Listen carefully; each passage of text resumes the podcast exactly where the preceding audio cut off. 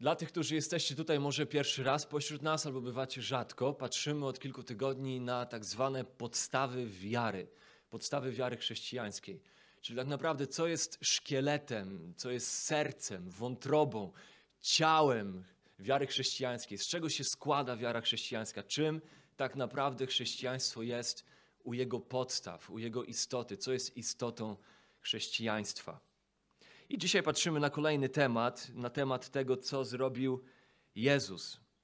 To jest kolejny fundamentalny aspekt wiary chrześcijańskiej. Jest to kolejna podstawa tego, w co wierzymy, a jest nią dzieło Chrystusa. Jak rozumiemy dzieło Chrystusa, to, co On zrobił, to, czego On dokonał. W zeszłym tygodniu odpowiadaliśmy sobie na pytanie, kim jest Jezus, kim On jest w swojej osobie. Spojrzeliśmy na to, że jest Synem Bożym że jest odwiecznym alfą i omegą, jest początkiem i końcem. Jest tak naprawdę stworzycielem świata. Przez Niego wszystko powstało i dla Niego wszystko powstało. On jest odwiecznym słowem, On jest logosem, które ciałem się stało i zamieszkało pośród nas.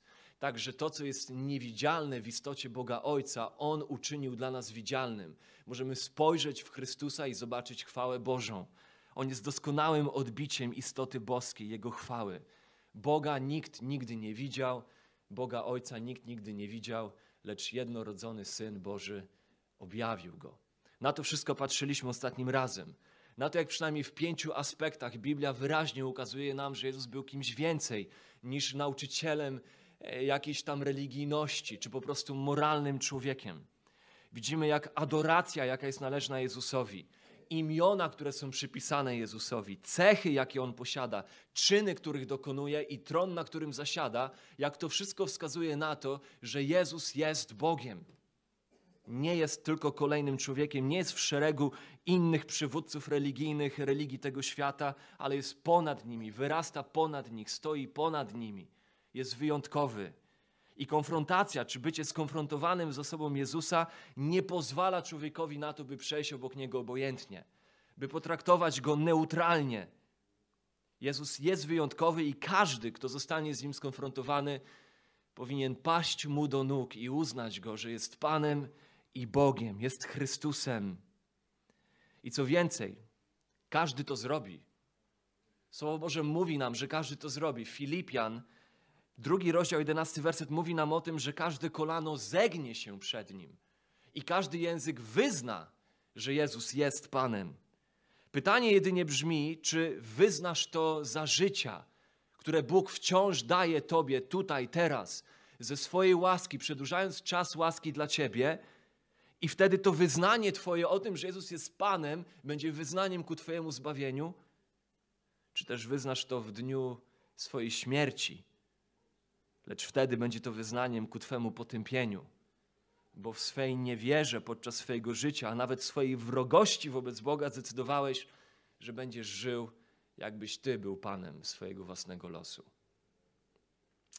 No i dziś więc pojawia się pytanie, nie tylko kim Jezus jest, ale po co On przyszedł, co On zrobił, po co ta cała historia, chociażby o której mówimy od początku tego nabożeństwa, o której śpiewamy, do której do, do, dotyczyło to czytanie, które miało miejsce?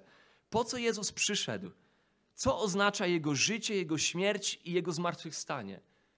Co w życiu, w dziele Chrystusa jest wyjątkowego? Jak to jest, że, jak mówi Słowo Boże, wyznając swoimi ustami, że Jezus jest Panem, i wierząc w sercu swoim, że Bóg wzbudził go z martwych, człowiek może być zbawiony. Ja, jak to? Co takiego jest w jego życiu, śmierci, zmartwychwstaniu, co pozwala temu, który wyznaje jego panowanie, jego, jego to, że on jest w swej istocie zbawicielem, jak to czyni człowieka zbawionym? Jak to nas ratuje? Rzymian 5 rozdział, pierwszy werset chociażby mówią, że usprawiedliwieni więc z wiary mamy pokój z Bogiem.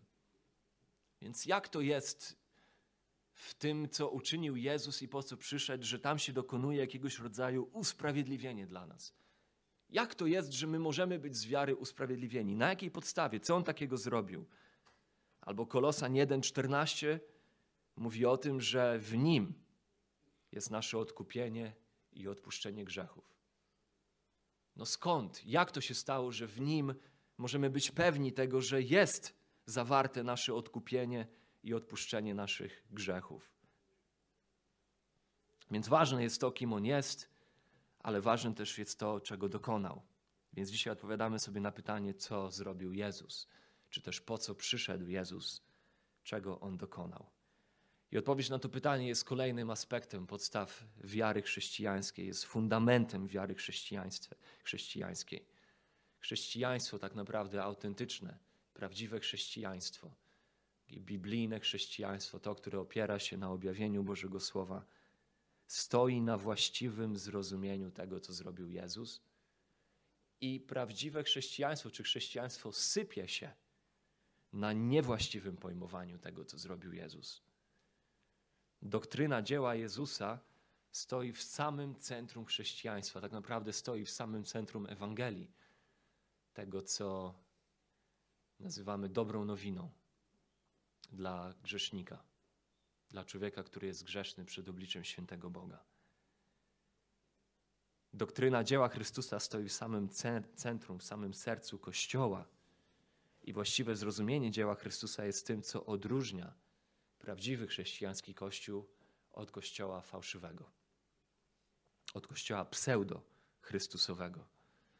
Więc aby dobrze zrozumieć, co zrobił Jezus, spojrzymy na Jego dzieło pod trzema nagłówkami.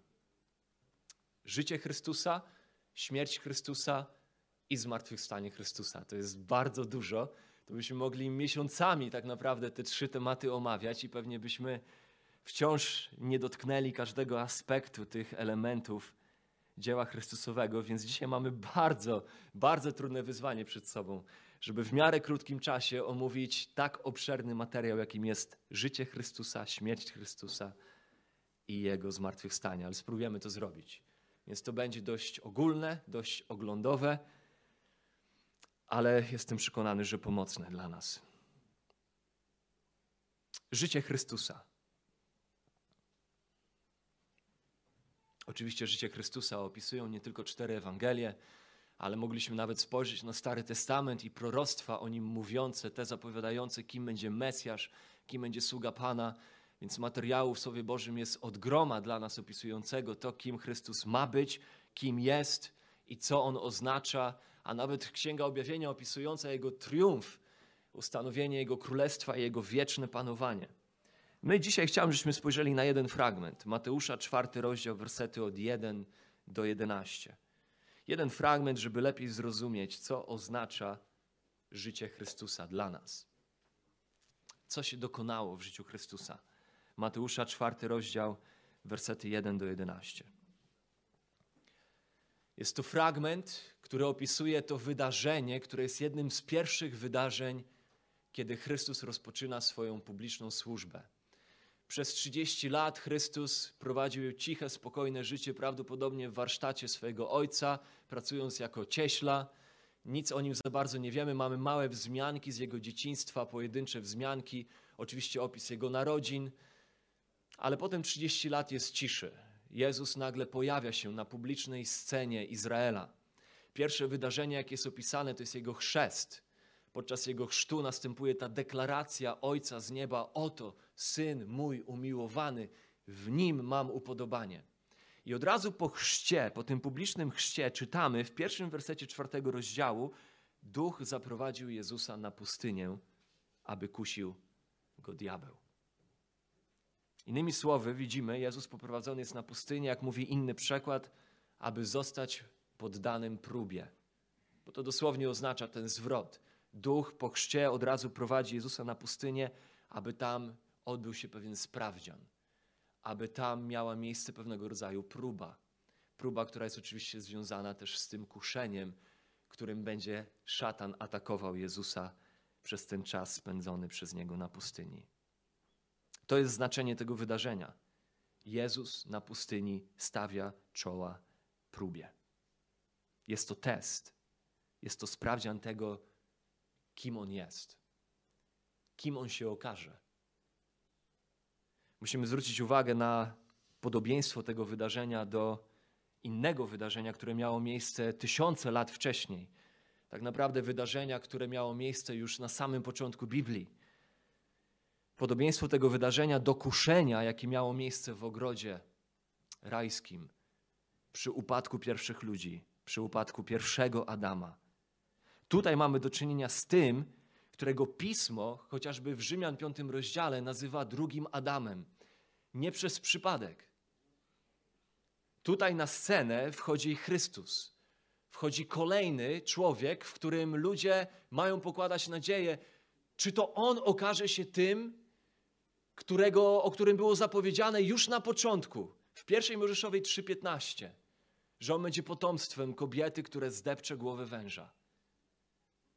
Oczywiście Kain nie okazał się tym, on upadł. Abraham nie okazał się tym, który zdepcze głowę węża, upadł. Izaak, Jakub, podobnie. Dawid, jako wspaniały król Izraela, też nie okazał się tym, który zdepcze głowę węża, upadł. I wszyscy po kolei. I nagle wyłania się na scenie Chrystus, ten, którego Biblia nazywa drugim Adamem. I nagle mamy już na samym początku jego publicznego życia, mamy moment testu, jego próby. Jaki on się okaże, kim on się okaże. Widzimy, jak w obydwu przypadkach kuszenie ma miejsce. I to kuszenie ma miejsce nie tylko w imieniu jednostki, nie tylko tak, że to kuszenie w ogrodzie rajskim miało miejsce w imieniu jedynie Adama i Ewy, ponieważ doskonale wiemy, znamy nauczanie słowa, że to, co wydarzyło się w upadku Adama, tak naprawdę sprowadziło konsekwencje dla całej ludzkości. I tutaj podobnie, jak Adam występował jako reprezentant całej ludzkości, jego upadek jest naszym upadkiem. Tutaj Jezus występuje jako reprezentant nowej ludzkości.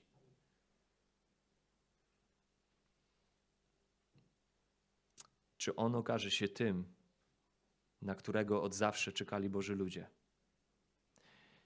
I to, co jest ciekawe w tym podobieństwie kuszenia, które ma tu miejsce, do tego, które miało miejsce w ogrodzie Eden, to są bardziej nawet te kontrasty, które tu widzimy, które pomagają nam uzmysłowić sobie jeszcze bardziej próbę, czy ciężar próby, jaki stawiał czoła Chrystus.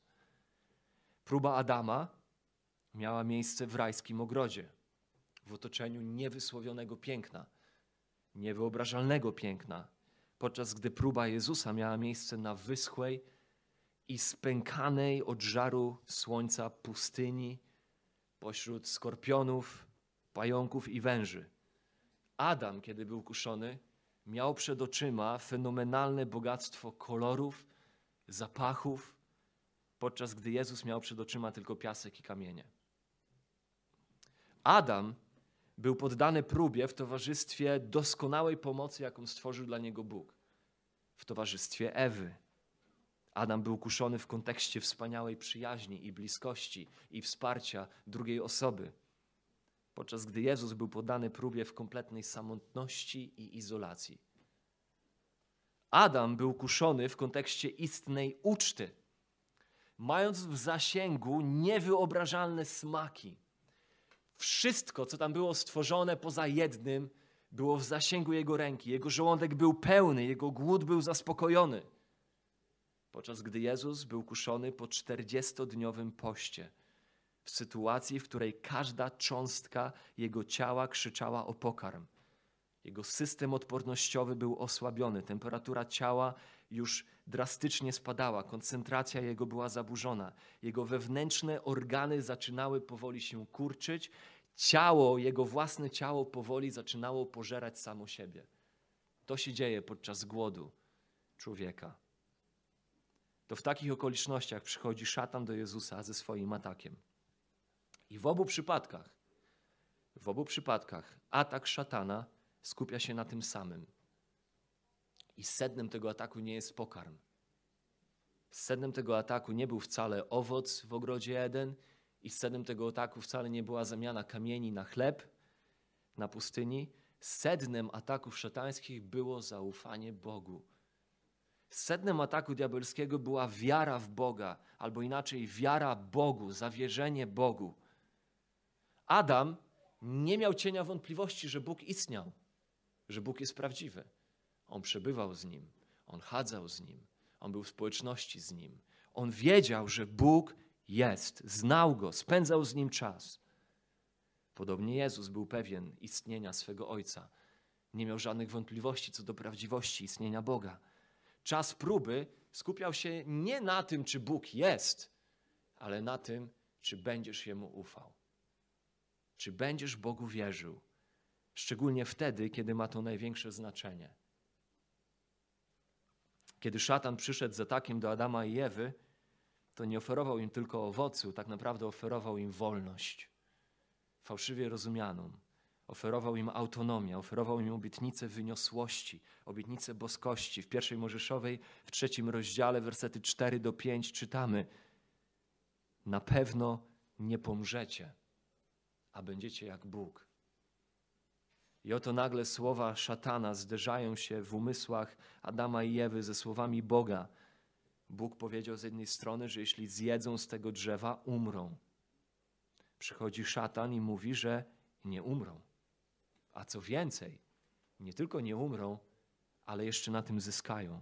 Zyskają coś, co Bóg tak naprawdę próbuje przed nimi ukryć, co próbuje przed nimi zatrzymać. I nagle w ich umysłach zaczyna pojawiać się myśl: Ty nigdy mi na nic nie pozwalasz. Wolę być wolny. Chcę być autonomiczny. Wolę decydować sam za siebie. Ja chcę decydować o tym, co jest dobre dla mnie. Ja chcę być jak Bóg. Zapewne w umyśle Adama spożycie owocu nie było upadkiem. Zapewne w umyśle Adama i Ewy spożycie owocu było krokiem postępu w dziejach ludzkości. Było skokiem w przód w rozwoju człowieczeństwa. Podobnie jak syn marnotrawny, kiedy przychodzi do swojego ojca, aby prosić o część swojego majątku, ponieważ on chce iść i w końcu żyć jak człowiek wolny, autonomiczny, też w jego umyśle to nie był krok ku upadkowi. W jego umyśle to był skok w przód w rozwoju jego własnego życia, ponieważ teraz to on mógł być jak Bóg. Władza mogła być w jego rękach. On będzie panem swojego własnego życia. Tej samej próbie Jezus stawia czoła na pustyni. Dokładnie tej samej próbie. Tam nie chodzi tylko o zaspokojenie głodu. Tam chodzi o zaufanie i zawierzenie Bogu. 40 dni wcześniej, przed tym co czytamy w Mateusza 4, podczas chrztu, to wydarzenie, które poprzedza bycie na pustyni, tam Jezus usłyszał słowa od Ojca: Ten jest syn mój umiłowany, w którym mam upodobanie. Teraz, po 40 dniach głodu na pustyni, łatwo sobie wyobrazić, jak łatwo było się zastanawiać, czy faktycznie tak jest. Czy faktycznie tak jest, że ja jestem tym synem umiłowanym przez Boga, w którym on ma upodobanie. Więc czytamy trzeci werset. Przystąpił do niego kusiciel i rzekł mu, jesteśmy w czwartym rozdziale Mateusza. Jeżeli jesteś synem Bożym, powiedz, aby te kamienie stały się chlebem. I zauważmy, że szatan nie zadaje pytania, skoro jesteś synem Bożym, ale pytanie, jeśli faktycznie jesteś. Zasiewa wątpliwość. Innymi słowy, to jest podobne pytanie, jak to, które pojawiło się w pierwszej Mojżeszowej. Czy Bóg na pewno powiedział? Czy ty na pewno jesteś synem Bożym? Czy na pewno możesz polegać na tych słowach, które usłyszałeś 40 dni wcześniej z nieba wybrzmiewających? To jest syn mój umiłowany, w którym mam upodobanie. Spójrz, gdzie się znalazłeś, w jakim jesteś miejscu. Spójrz, jak cierpi Twoje ciało. Spójrz, jak trudny jest ten czas. Jeżeli jesteś synem Bożym, jeżeli naprawdę jest tak, jak Bóg powiedział chwilę wcześniej, no to działaj. To działaj. To zachowaj się jak Syn Boży. I zaczyna atakować szatana trzykrotnie pokusami. Każda pokusa obiecuje Jezusowi coś lepszego niż to, co zamierzył dla niego Ojciec.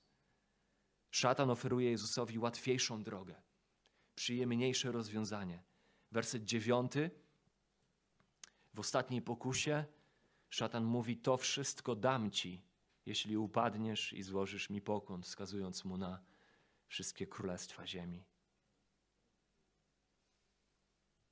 Jesteśmy poza miastem, nikt nas nie widzi. Wszystko może być Twoje bez tego kielicha goryczy, bez korony ścierni, która jest przed Tobą, bez krzyża. I tam widzimy, Jezus bezkompromisowo odpowiada w dziesiątym wersecie: Idź precz, szatanie. Albowiem napisano: Panu Bogu swemu pokłon oddawać i tylko Jemu służyć będziesz. I tutaj mamy tak majestatyczne słowa. Ta historia nie jest przede wszystkim przykładem dla nas, jak walczyć z pokusą. Ta historia jest przede wszystkim dla nas zapisana tutaj, byśmy mogli zobaczyć, że tam, gdzie Adam zawiódł, tam Chrystus zwyciężył. Że oto w końcu na scenie wyłania się ten, na którego od początku czekaliśmy. Że tutaj okazuje się, że on jest nowym Adamem. Że tam, gdzie Adam przegrał, tam Jezus zwyciężył. Tam, gdzie Adam upadł, tam Jezus ostał się. Tam, gdzie Adama zaufanie Bogu się skończyło, tam zaufanie Jezusa nigdy nie ustało. Jezus jest drugim Adamem. Jezus jest lepszym Adamem. Okazał się doskonałym w swoim posłuszeństwie Ojcu. Nie zawiódł nawet w momencie największej próby. Okazał się tym, jak mówi pismo, który grzechu nie popełnił, ani nie znaleziono fałszu na jego ustach. Jest tym, który żył życiem kompletnie bez winy życiem, jakim ani ty, ani ja nigdy nie byliśmy w stanie żyć i nigdy nie bylibyśmy w stanie żyć. Rzymian 5, 17 werset czytamy. Bo jeśli przez jednego, mowa o pierwszym Adamie, z powodu jego upadku zapanowała śmierć, tym bardziej przez jednego, Jezusa Chrystusa, w tych, którzy dostępują ogromu łaski i otrzymują dar sprawiedliwości, zapanuje życie. I oto Jezus ukazany jest jako ten, który z powodu swojego doskonałego życia, w doskonałym posłuszeństwie, z powodu swojej nieuchybionej sprawiedliwości, staje się nową głową, nowym reprezentantem tych, którzy są Jego, tych, którzy są w Nim, tych, którzy są wszczepieni w Niego, którzy chwycili się Go, którzy na Nim polegają, którzy w Niego wierzą, tych, którzy przez wiarę z łaski znaleźli się w Nim, w Nim złożyli swoje życie. Jego sprawiedliwość zostaje przypisana im.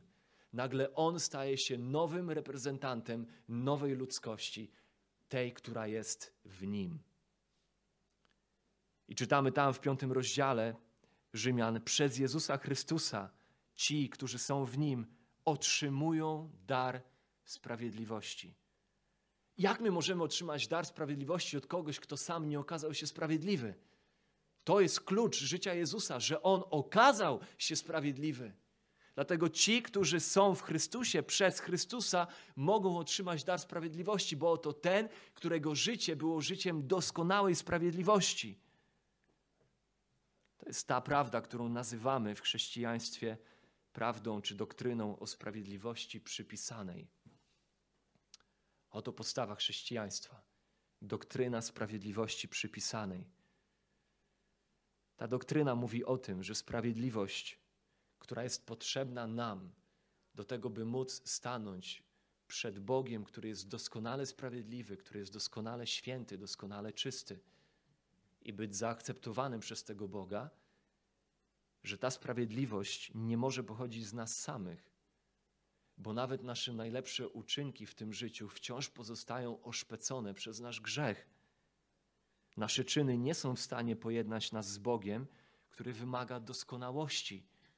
Jak mówi słowo, kto nawet w jednym by uchybił, jest winien wszystkiego, pisze Jakub w swoim liście. Nikt z nas nie jest w stanie dorosnąć do Bożej doskonałości, wpatrując się jedynie w swoją własną sprawiedliwość usprawiedliwienie, którego potrzebujemy w tym sensie biblijnym, jest usprawiedliwieniem tak zwanym prawno-sądowniczym. Jest deklaracją usprawiedliwienia. Usprawiedliwienie nas nie oznacza, że ci, którzy chwytają się Jezusa jako Pana i Zbawiciela, zostają uczynieni sprawiedliwymi. W tym sensie, że grzech znika z ich życia i oni już nigdy nie grzeszą. Nagle wszystkie ich uczynki stają się uczynkami świętości i sprawiedliwości. Nie. Usprawiedliwienie tych, którzy chwytają się Jezusa jako Pana i Zbawiciela, oznacza, że zostajemy uznani za sprawiedliwych, poczytani za sprawiedliwych. wierzący chrześcijanie nie odnajdują sprawiedliwości sami w sobie, ale zostają uznani za sprawiedliwych, ponieważ to sprawiedliwość Chrystusa jest policzona na ich konto, jest im poczytana. Nasza sprawiedliwość znajduje się w posłuszeństwie, ale nie naszym, w posłuszeństwie innego, w posłuszeństwie drugiego Adama, w posłuszeństwie Chrystusa. Posłuszeństwo Chrystusa jest przypisane nam tak, jakby było naszym własnym. Filipian, trzeci rozdział, dziewiąty werset. Jeżeli mamy Biblię i sobie notujemy różne rzeczy, jeżeli mamy na przykład przekład warszawski, to tam warto sobie zanotować jedną rzecz. Czytamy w Filipian 3:9. Apostoł Paweł pisze o tym, że wszystko jest gotów uznać za szkodę, za śmiecie nawet, żeby tylko zyskać Chrystusa i znaleźć się w Nim, w Chrystusie. Nie mając własnej sprawiedliwości opartej na uczynkach prawa, na zakonie, lecz tę, która się wywodzi z wiary w Chrystusa sprawiedliwość z Boga na podstawie wiary. Paweł rozumie, że jeżeli ma stanąć przed Bogiem jako ten, który z Bogiem jest pojednany, sam w sobie sprawiedliwości opartej na uczynkach znaleźć nie jest w stanie i nie chce stanąć przed Bogiem ze swoją własną sprawiedliwością, bo ona byłaby niedoskonała, ale chce stanąć przed Bogiem w Chrystusie, mając Jego sprawiedliwość wynikającą, i tutaj ważna rzecz, która się wywodzi z wiary w Chrystusa, jest zapisane. Warto zauważyć, że tutaj zawarty zwrot grecki, tutaj notatka dla studentów lubiących oryginalne języki Nowego Testamentu, jest tutaj zwrot grecki, który ma miejsce w formie dopełniacza. Tak samo jak Chrystus. Diapistos Christu co zawsze, uwaga, zawsze gramatycznie oznacza, że jest tutaj mowa nie o sprawiedliwości wywodzącej się z naszej wiary w Chrystusa, ale ze sprawiedliwości wywodzącej się z wiary Chrystusowej, Chrystusa. I tak też połowa polskich przykładów to tłumaczy. Może niektórzy z Was macie na kolanach inne przykłady języka polskiego, które właśnie w ten sposób tam opisują ten fragment gdzie Paweł pisze: Lecz chcę mieć tę sprawiedliwość, która się wywodzi z wiary Chrystusa. Nie z wiary w Chrystusa, ale z wiary Chrystusa. I warto sobie zanotować, jeżeli mamy Biblię Warszawską, ponieważ gramatycznie to jest właściwe zrozumienie tej frazy, która tam występuje. Paweł pisze o wierze Chrystusowej, a nie o wierze w Chrystusa. Co to znaczy? No to oznacza dokładnie to, o czym mówimy. To oznacza, że sprawiedliwość, która usprawiedliwia grzesznika przed obliczem świętego Boga, to jest sprawiedliwość wynikająca z wiary Chrystusowej, czy też, jak to słowo oznacza wielokrotnie, z wierności Chrystusowej. To w życiu Chrystusa, Jego doskonałym posłuszeństwie Ojców, Jego doskonałej wierności i sprawiedliwości zawiera się nasze usprawiedliwienie i nasza sprawiedliwość. On jest naszą sprawiedliwością. To wierność Chrystusa jest tym, co zapewnia mi sprawiedliwość, mnie zbawiającą i usprawiedliwiającą. My poniekąd powinniśmy rozumieć tą istotę tego, że coś jest przypisane komuś, bo to w pierwszej chwili może wydawać się nam nie fair. Jak to jest, że czyjaś sprawiedliwość nagle jest poczytana nam, skoro my własnej nie mamy ale my poniekąd to powinniśmy rozumieć, bo to w codzienności funkcjonuje na przykład tak, że kiedy wychodzi kobieta za mąż albo mężczyzna żeni się, e, to nagle przed tym zawarciem małżeństwa, załóżmy, jeżeli szedł do bankomatu, jego konto było puste, nagle po wejściu w związek małżeński, jeżeli tam nie nastąpiła żadna rozdzielność majątkowa, ale naturalnie po prostu według takiej zwykłej kolei rzeczy zawiązany został związek małżeński, nagle rozumiemy, że majątek drugiej osoby staje się naszym majątkiem. Czy też długi drugiej osoby stają się naszymi długami. Rozumiemy, jak to działa. Więc kiedy Słowo mówi, kiedy Słowo Boże mówi o usprawiedliwieniu grzeszników, To jest to usprawiedliwienie, które spływa na nas, jest przypisane nam, jest poczytane nam na podstawie sprawiedliwego życia Chrystusa. To oznacza Jego życie. To oznacza to, że On się okazał, On się musiał okazać tym, który nie uchybił w żadnym prawie. No dobrze. Można powiedzieć, fajnie, że w Chrystusie wierzącemu zostaje przypisana Chrystusowa sprawiedliwość, jednak wciąż musimy zmierzyć się z faktem, że nasz grzech pozostaje problemem. Nasz grzech jest wciąż realny. Nasz grzech wciąż pozostaje grzechem, a każdy grzech jest obrazą Boga. Kiedy Bóg objawił się Mojżeszowi w Starym Testamencie, to Mojżesz doskonale rozumiał, że Bóg jest Bogiem, który, druga Mojżeszowa 34:7, nie zostawia bez kary. Mojżesz to rozumiał, że Bóg, chociaż jest Bogiem łaskawym i miłosiernym, to jednocześnie jest Bogiem sprawiedliwym, który nie zostawia grzesznika bez kary. Więc problem grzechu wciąż pozostaje. Bóg nie zostawia bez kary. I tutaj ważne jest, żebyśmy spojrzeli na śmierć Chrystusa. Co oznacza śmierć Chrystusa? Śmierć Jezusa jest bez wątpienia tym wydarzeniem, które pod wieloma względami pozostaje dla nas z jednej strony zbyt brutalne, niepojęte, czasami nawet wzniosłe, wręcz tajemnicze. Co oznacza śmierć Chrystusa na krzyżu? Dla niektórych była to śmierć tylko przestępcy, bluźniercy, który czynił siebie Bogiem.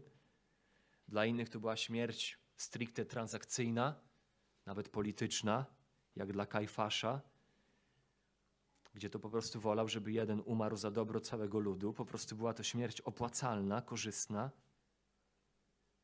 Dla Poncjusza Piłata można powiedzieć podobnie. Inni, jak na przykład centurion, który był przy ukrzyżowaniu Chrystusa, widząc jego śmierć, wyznał, zaprawdę był on synem Bożym. Każdy, można powiedzieć, w ukrzyżowaniu widział coś innego. Dla jednych był to akt głupoty, dla innych był to najwyższy przykład, ilustracja miłości poświęcającej się. Jeszcze dla innych przykład niezwykłej odwagi. Na szczęście my nie musimy zgadywać. Bóg zostawia nam swoją interpretację, swoje wyjaśnienie tych wydarzeń, byśmy rozumieli dokładnie, co oznacza śmierć Chrystusowa dla nas dzisiaj. I znowu moglibyśmy tutaj wiele tygodni poświęcić. Spojrzymy na jeden główny fragment, Galacjan 3:13. Galacjan 3:13.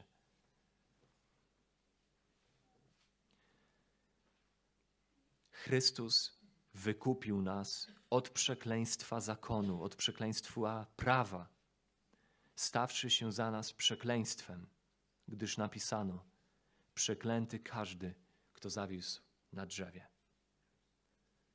Paweł tutaj w tym wersecie podsumowuje znaczenie krzyża. Motyw przekleństwa był bardzo dobrze rozumiany przez ówczesnych Żydów. Oni dobrze wiedzieli, o czym Paweł tutaj pisał. Dla nas przekleństwo często jest dziwnie rozumiane, ma znaczenie często wręcz mistyczne albo zabobonne. Pierwszy obraz, który przychodzi nam do głowy, kiedy myślimy o przekleństwie, to przekleństwo jakiegoś czarodzieja rzucającego zły czar, jakieś zaklęcie, jak z historii rodem z Harry'ego Pottera, czy też pogańskiego szamana, który nakłuwa laleczkę wodu w przekleństwie tych, których przeklina. Natomiast biblijne znaczenie przekleństwa jest inne. Przekleństwo odnosi się do sądu Bożego. Przekleństwo w Słowie Bożym jest przeciwieństwem błogosławieństwa. Idea przekleństwa wraca do ustanowienia chociażby przymierza mojżeszowego z ludem Izraela. Gdybyśmy spojrzeli na piątą mojżeszową, to tam czytamy o tym, że to przymierze, które Bóg zawarł z Izraelem, wiązało się z pewnymi zasadami. Przestrzeganie tych zasad przyniosłoby błogosławieństwo, natomiast nieprzestrzeganie tych zasad miało przynieść przekleństwo. I Bóg powiedział do Izraela takie słowa. 5 Mojżeszowa, 11 rozdział, wersety 26 do 28. Oto ja kładę dziś przed wami błogosławieństwo i przekleństwo błogosławieństwo, jeśli będziecie słuchać przykazań Pana Boga Waszego, które ja Wam dziś daję, a przekleństwo, jeżeli nie będziecie słuchać przykazań Pana Boga Waszego i zejdziecie z drogi, którą wam dziś wskazuję, i pójdziecie za innymi bogami, których nie znacie. I tam dalej, gdybyśmy czytali ten fragment, widzimy, że to przekleństwo wiąże się z sądem Bożym nad ich nieposłuszeństwem wobec Jego świętego prawa. Błogosławieństwem jest relacja Boga z nimi, jest bliskość Boga z nimi, ich bliskość z Bogiem, jest przychylność Boża wobec nich. Jak to jest wyrażone chociażby w tym żydowskim szema, w tym żydowskim błogosławieństwie, jakie znajdujemy w czwartej Mojżeszowej 6, 24-26. Niech Ci błogosławi Pan i niechaj Cię strzeże. Niech rozjaśni Pan oblicze swoje nad Tobą i niech miłości w Tobie będzie. Niech obróci Pan twarz swoją ku Tobie i niech Ci da pokój. Izraelici rozumieli, że być błogosławionym to znaczy być blisko Boga, być w Jego obecności, mieć przychylność Bożą, być pod ochroną Bożą. Że być błogosławionym to znaczy oglądać oblicze Boże, znać oblicze Boże, być obiektem Bożego miłosierdzia, Bożej troski. W kontraście przekleństwo oznaczało totalne przeciwieństwo tego, czym było błogosławieństwo. Przekleństwo oznaczało bycie oddalonym z przedoblicza Bożego, niemożność obcowania z Bogiem. Bycie przeklętym oznaczało znalezienie się w miejscu sądu Bożego, całkowitej ciemności, z dala od obecności Bożej. I tak na przykład widzimy w prawie mojżeszowym czy w przymierzu mojżeszowym to przekleństwo wynikające z ich nieposłuszeństwa zasadą tego przymierza wiązało się z tym, że świątynia zostaje zburzona, miejsce, które reprezentuje Bożą obecność pośród nich, jest zburzone. Lud Izraela, lud Boży jest uprowadzony daleko na osobność do wrogich narodów. To jest znaczenie przekleństwa. Znaczenie przekleństwa widzimy choćby w tak zwanym dniu przebłagania, specjalnym dniu ustanowionym przez Boga dla Izraela, kiedy to arcykapłan mógł wejść do miejsca najświętszego w świątyni izraelskiej jedynie raz w roku, tam gdzie Bóg przebywał swoją obecnością, w imieniu ludu, żeby złożyć za niego ofiarę. I w tym dniu przebłagania, raz w roku, brano dwa zwierzęta. Brano baranka i brano kozła. Baranek był składany w ofierze na ołtarzu za grzechy ludu, natomiast kozioł, na kozła kapłan nakładał ręce, symbolizując w ten sposób przerzucanie grzechów czy win narodu na tego kozła. Następnie kozioł był wypędzany poza obóz, był wypędzany na pustynię, na pustkowie, miejsce całkowitej pustki, z dala obecności, od obecności Bożej, od miejsca obecności Bożej i w ten sposób kozioł otrzymywał przekleństwo. Był odcięty z krainy żyjących, odcięty od obecności Bożej. I żebyśmy dobrze zrozumieli, jak to wszystko odnosi się do śmierci Chrystusowej, to musimy najpierw zrozumieć coś na temat relacji syna z ojcem i ojca z synem. Musimy zrozumieć, że zanim Bóg cokolwiek stworzył z tego widzialnego świata, takim jakim go znamy, Bóg już istniał w relacji doskonałej, odwiecznej miłości miłości pomiędzy Ojcem, Synem i Duchem Świętym. Zanim Bóg cokolwiek stworzył, doskonale i odwiecznie kochał. Miłość od zawsze była obecna w istocie Boga, w Nim jako tym, który jest w Trójcy. Syn zawsze oglądał oblicze Ojca. Syn znał Ojca tak jak Ojciec nie jest przez nikogo z nas poznany. Był w takiej bliskości z Ojcem, jakiej my nie jesteśmy w stanie sobie wyobrazić. I tu właśnie utrata tych rzeczy była istotą przekleństwa.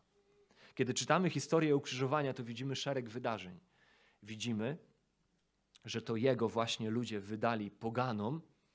Chrystus w tym procesie sądowniczym Jego osoby był wydany ludziom obcym, dalekim od ludu Bożego i od przymierzy Bożych, był wydany poganom. Po procesie przed Żydami został wydany na proces rzymski, na sąd rzymski. Widzimy, że nie został ukarany według sposobu żydowskiego przez ukamienowanie, lecz według sposobu rzymskiego przez ukrzyżowanie. Co ciekawe, jest to jedyny okres w historii ludzkości, kiedy było to możliwe, by Jezus w ramach oficjalnej egzekucji państwowej był w ten sposób stracony, by zawisł na drzewie. Przeklęty każdy, kto zawisł na drzewie, mówi proroctwo Starego Testamentu. Egzekucja została dokonana rękoma obcych, rękoma Rzymian i została dokonana poza obozem. Została dokonana poza Jerozolimą, na wzgórzu Golgoty. Całe to wydarzenie jest odtworzeniem wydarzeń symbolizowanych przez kozła ofiarnego, na którego złożone było przekleństwo narodu, wynikające z jego win. Jezus co do joty wypełnia wszystkie elementy starotestamentowych obrazów, symboli sądu Bożego nad grzechem Jego ludu. Odtrącenia tych, na których spoczywają ich winy, z dala od obecności Bożej, w całkowite pustkowie, w całkowitą ciemność. I śmierć Jezusa nie jest śmiercią herosa narodowego. Nie jest też jedynie wzorem poświęcającej się miłości dla nas do naśladowania. Śmierć Jezusa jest czymś więcej. Jest śmiercią o kolosalnej, o kosmicznej, wszechświatowej skali. Jest śmiercią zadośćczyniącą. Jest wylaniem się należnego nam przekleństwa na Chrystusa. On został uczyniony przekleństwem stał się za nas przekleństwem. To jest istota śmierci Chrystusowej. Innymi słowy, śmierć Jezusa jest śmiercią zastępczą. Jest śmiercią w nasze miejsce. Jest śmiercią w miejsce tych, których przyszedł zbawić, których przyszedł uratować. Życie swoje kładę za owce w Ewangelii Jana w dziesiątym rozdziale Jezus mówi. Ja kładę swoje życie za owce w miejsce owiec. Ja staję w ich miejscu, by w ich miejsce stracić życie. Nikt mi życia nie odbiera, ja sam kładę swoje życie. Marka 10:45, gdyż syn człowieczy nie przyszedł, aby mu służono, lecz aby służyć i oddać swoje życie. Znowu mamy zastępstwo, oddać swoje życie jako okup za wielu. W zastępstwie za wielu kładzie swoje życie. W śmierci Jezusa widzimy, że przekleństwo grzechów grzeszników, ohyda grzechów grzeszników jest przypisana Jemu, tak jak była przypisana przeklętemu kozłowi. Ohyda kłamców, ohyda nienawistnych, ohyda niemoralnych, ohyda złodziei, ohyda nieuczciwych, ohyda obmawiających, ohyda zawistnych. Każda ohyda każdego grzechu w tamtej chwili, w momencie ukrzyżowania, spoczęła na nim. Także to on stał się ohydą, to on stał się przekleństwem, to on stał się grzechem, jak mówi Paweł w liście do Koryntian, i zapłacił cenę za grzechy. On, baranek Boży, nieskazitelnie czysty, ten, który w swoim życiu okazał się bezgrzeszny, doskonały, sprawiedliwy, przez przypisanie naszych win Jemu stanął w miejsce tych, których przyszedł zbawić. I kiedy nasze grzechy spoczęły na nim, w tamtym momencie Bóg przeklął go. Przekleństwo grzechu spoczęło na nim.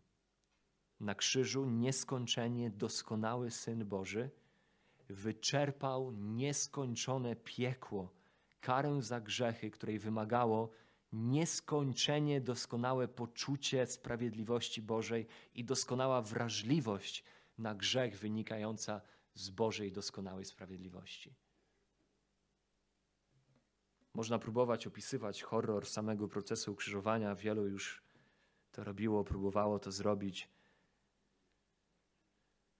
Jednak nikt poza Jezusem nie czuł bólu, jaki Jezus poczuł, kiedy na nim spoczął ciężar przekleństwa Bożego za grzechy tych, które spoczęły wtedy na nim i to widzimy szczególnie w momencie kulminacyjnym tego przekleństwa, w tym momencie, którego nie jesteśmy w stanie opisać. Możemy opisywać horror gwoździ, przebitych nadgarstków i nóg, i korony cierniowej, i biczowania rzymskiego.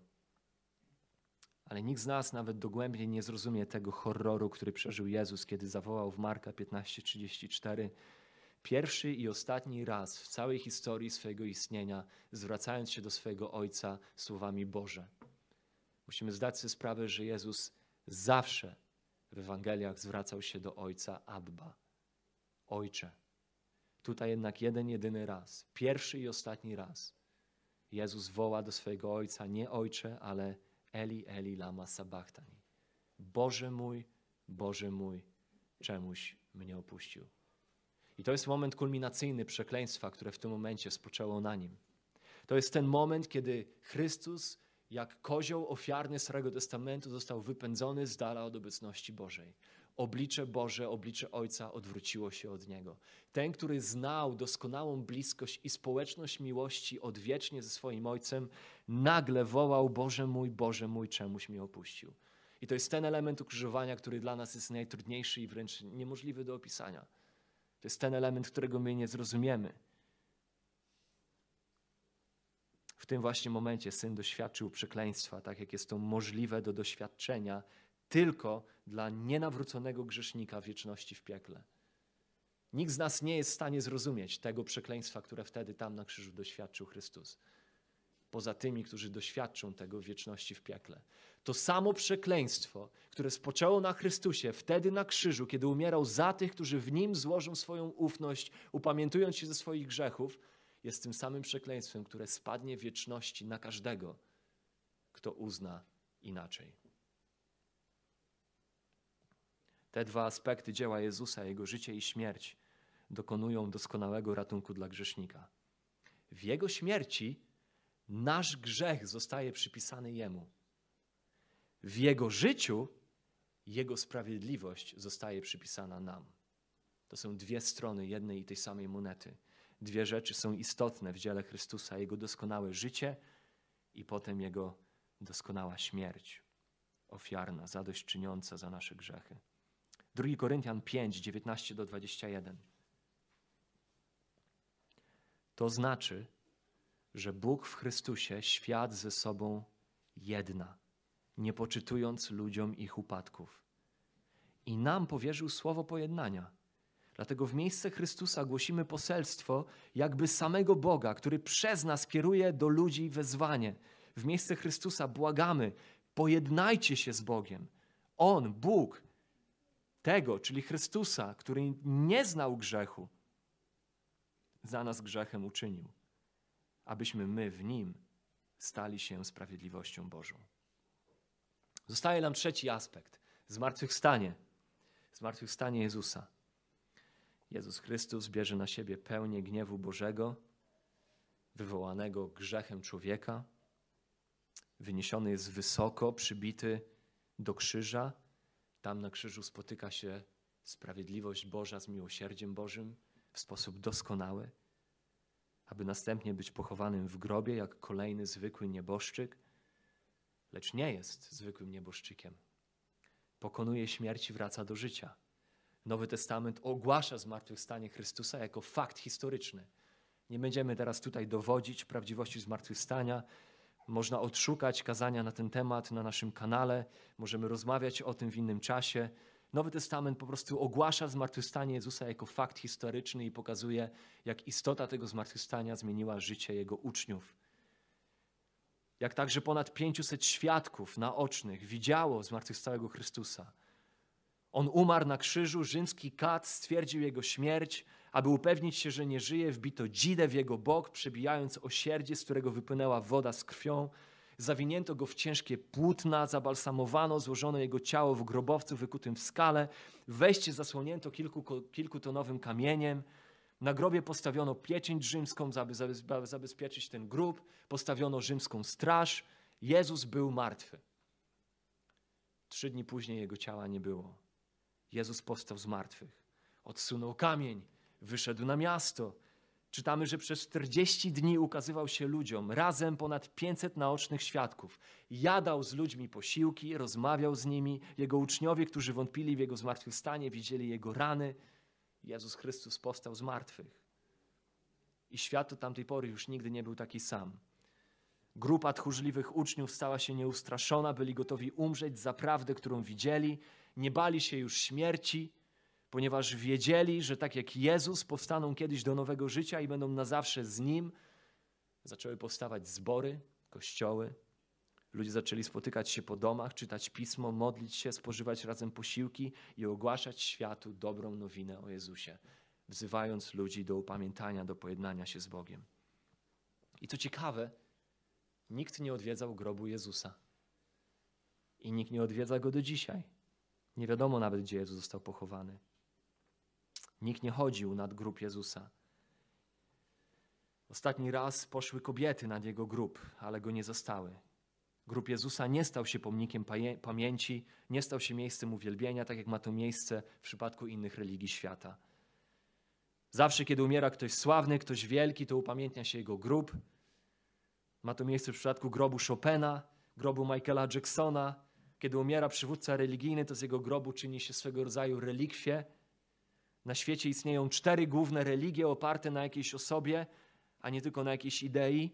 Jest nią judaizm, który opiera się na Abrahamie. Dzisiaj moglibyśmy pójść na górę Hebron.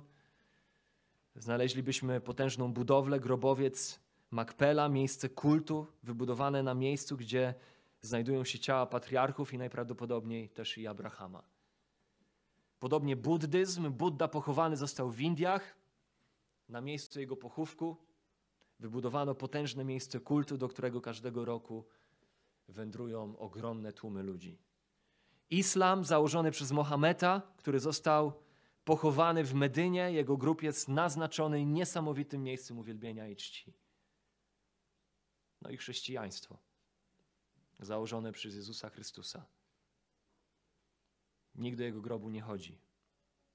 Jego grób nie został upamiętniony jako miejsce czci. Grób najbardziej znanego człowieka w historii ludzkości – a to dlatego, że go tam nie ma. On żyje. Jego ciała nie ma, nikt go nie widział. Nikt nie widział jego ciała. Widzieli natomiast go zmartwychwstałym.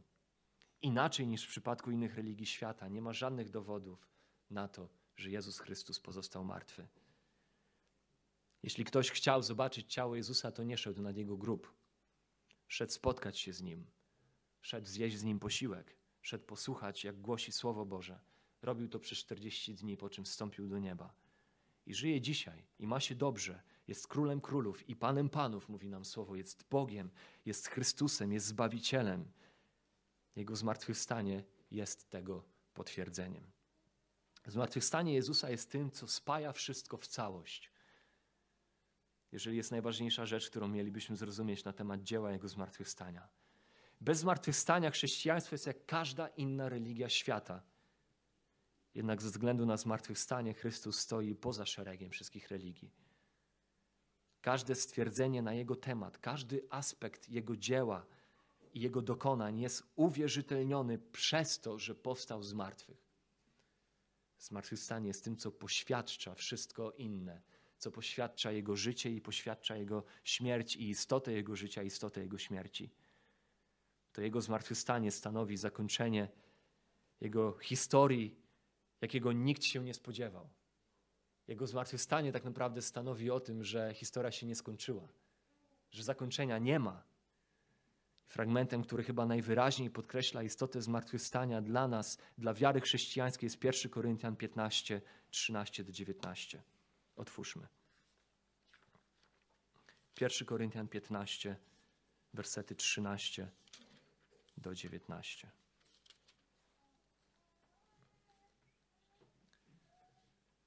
od 12 wersetu. Paweł spekuluje.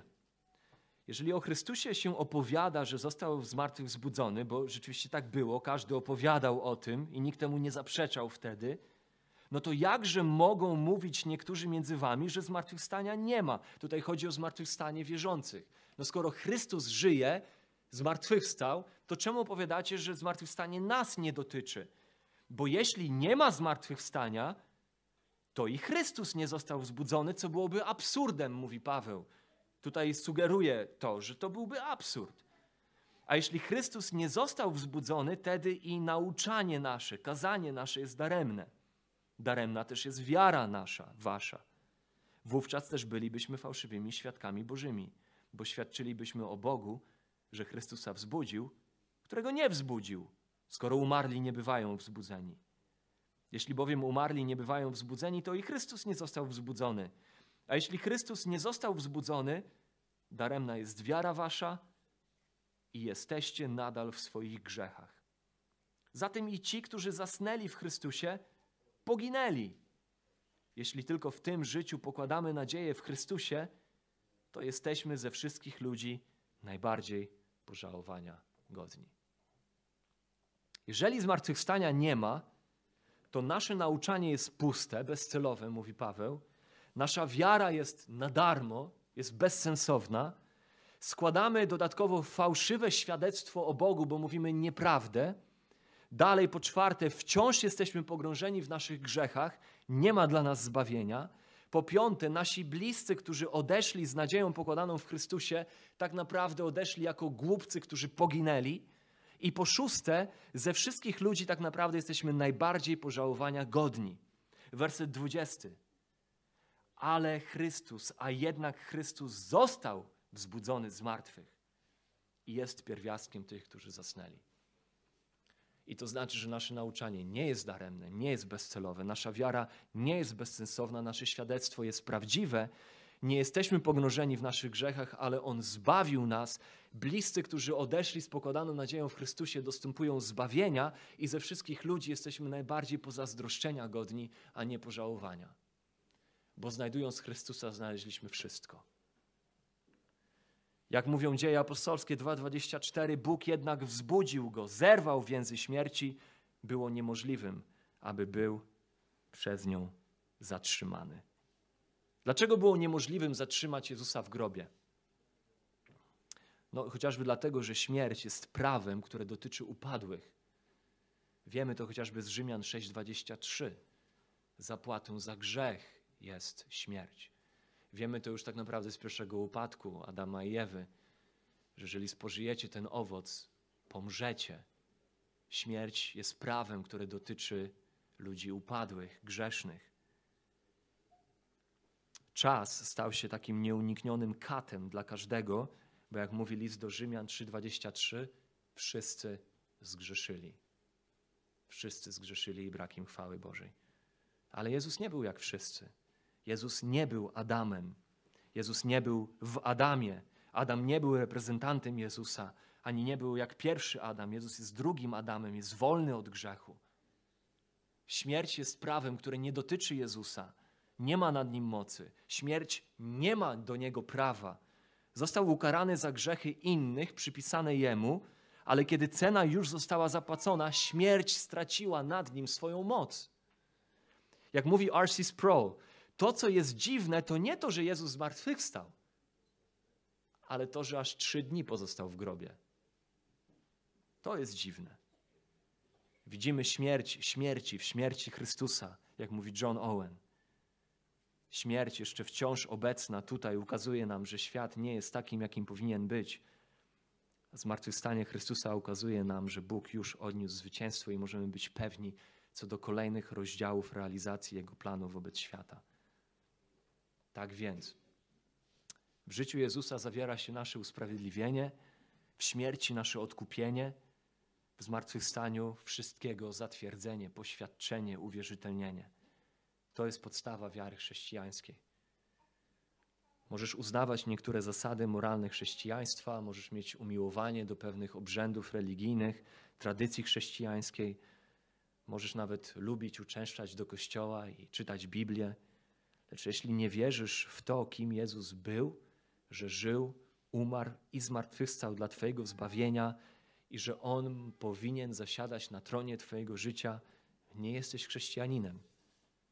Chrześcijanin nie czci Chrystusa tylko z jakiegoś religijnego sentymentu, czy też religijnej adoracji, lecz czci Chrystusa i służy Jemu z pełni oddanej wiary w to, że Jezus żyje i że my, którzy chwyciliśmy się Go przez wiarę, będziemy mieli udział w takim samym zmartwychwstaniu. Tomasz upadł przed Nim i wyznał Bóg mój i Pan mój. To jest właściwa reakcja na zmartwychwstałego Jezusa. Każdy, kto ustami swoimi wyzna, że Jezus jest Panem i w sercu uwierzy, że Bóg zbudził go z martwych, zbawiony będzie. Niech ten dzień będzie dniem Twojego zbawienia. Pochylmy głowy.